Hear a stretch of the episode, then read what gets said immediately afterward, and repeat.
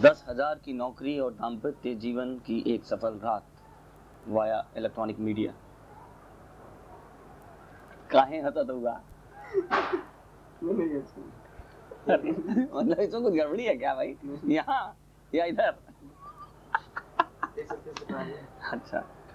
दस हज़ार की नौकरी और दाम्पत्य जीवन की एक सफल रात वाया इलेक्ट्रॉनिक मीडिया इस सफ़ेद परिदृश्य में जो सात स्वतंत्र रंगों के हिंस मंथन से निकलता है। आप देख रहे हैं कि यह एक पत्नी है।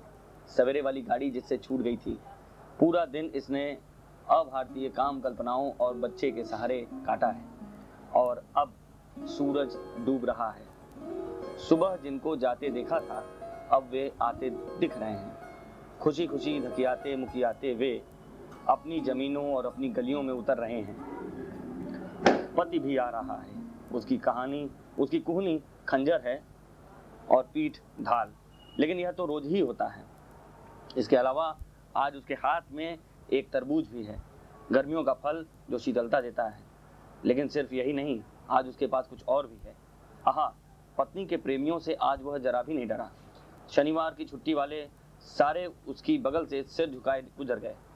वह भी वह भी और वह भी जिसके बिना मुन्ना एक पल नहीं रहता। बरसों की सोई भावनाओं की तरह रात जाग रही है और नींद में छेड़े सांप की तरह कुंडली कस रही है। पत्नी जैसा कि आप देख ही चुके हैं, अभी खूंटा तोड़ाने पर आमदा थी। धीरे धीरे लौट रही है। हवा में मारे गए मुर्गे के पंख एक एक कर एक तह में उतरते जाते हैं। हर रोज यह पिछले रोज से एक फुट ऊँचा उड़ता है और मारा जाता है। अगले दिन फिर उड़ता है और फिर मारा जाता है। पति आज टहल नहीं रहा है। बैठा घूरता है। देखो, उसकी नंगी जांघों पर तरबूज है और हाथ में चाकू। आँखों में अकाट्य आमंत्रण। जिनके पूर्वज जिनके पूर्वजों ने हज़ार साल त्राटक किया हो, यह उनकी थाती है। इस युग में, इस युग में यह हमारे इनके हिस्से में आई है। संकुचित सलज और विध नारी आखिरी सीढ़ी पर आकर बैठती है। वह कंघी से पाप गुहार रही है, जिन्हें उसने दिन भर सोच सोच अर्जित किया था। पूर्णिमा का चाँद शहर की छत पर कुम्हार के चाक की तरह घूम रहा है। झूं झूं झूं घूमता चाँद, पति की आदिम इच्छाओं का हमेशा से ईंधन रहा है। स्त्री के भीतर चांदनी का ज्वार है। स्वच्छ, धवल शुभ्र पातिव्रत का। पातिव्रत का कीटाणुनाशक फेन। उसकी देह के किनारों से फकफका कर उड़ रहा है। जैसे हांडी से दाल पुरुष चकता है और चाँद को संबोधित कर कहता है, शुक्रिया दिल्ली। कहीं बहुत दूर कुछ गरज रहा है, मगर यहाँ शांति है। बहुत तेज लहरें हैं और शीशे की भारी पेंदे वाली नाव धीरे धीरे डोल रही है। हवा के खसखसी पर्दे में एक कहानी बूंद बूंद उतर रही है। यह पुरुष की विजय गाथा है।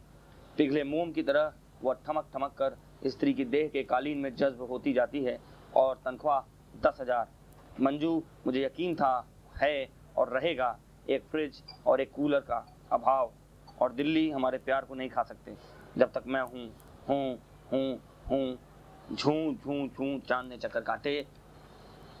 चील की तरह आकाश में पहुँची और बगुले की तरह हौले हौले उतरी स्त्री के ऊपर यह हुंकार।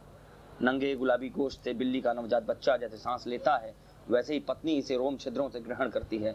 नाक, कान और आँख, जीवन की जरूरतों के मुकाबले ये कितनी अधूरी चीज़ें हैं। वह कहती है और खुल जाती है, सफल पति का प्यार। तानों भरे आसमान में मस्त अपने आप से वह कहती है, सचमुच, इस कालातीत अनुभव के लिए शब्द नहीं है मेरे पास मित्रों। पूरब में लाल पौ फट रही है और दिलों में दो दो नई हरी पत्तियाँ सशंक उठ खड़ी हुई हैं। सारा जगत अवसन्न पड़ा है। पुरुष सूरज के गोले को चाहों पर रखता है और एक चौकोर टुकड़ा काट कर स्त्री को देता है।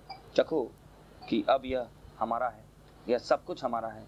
स्त्री का क्षण क्षण आकार बदलता मांस, पति के मांस के में नए सिरे से जड़ें ढूंढता है। सूरज के टुकड़े करके खाए जाते हैं। आदमी की आदिम भूख तुष होकर गुर्राने लगती है। सभी कुछ छोटा हो जाता है, सभी कुछ ज्ञात, आश्चर्य मर जाते हैं, भय बिला जाते हैं। तरबूज से लथपथ, दो नंगे बदन मुंडेर पर आते हैं, उजली हवा में थरथराते हैं, ब्रह्म मुहूर्त के भीड़ जनसाधारण की पुतलियों में सरचटाते हैं सरचराते हैं और कहते हैं, अब यह सभी कुछ तो हमारा है।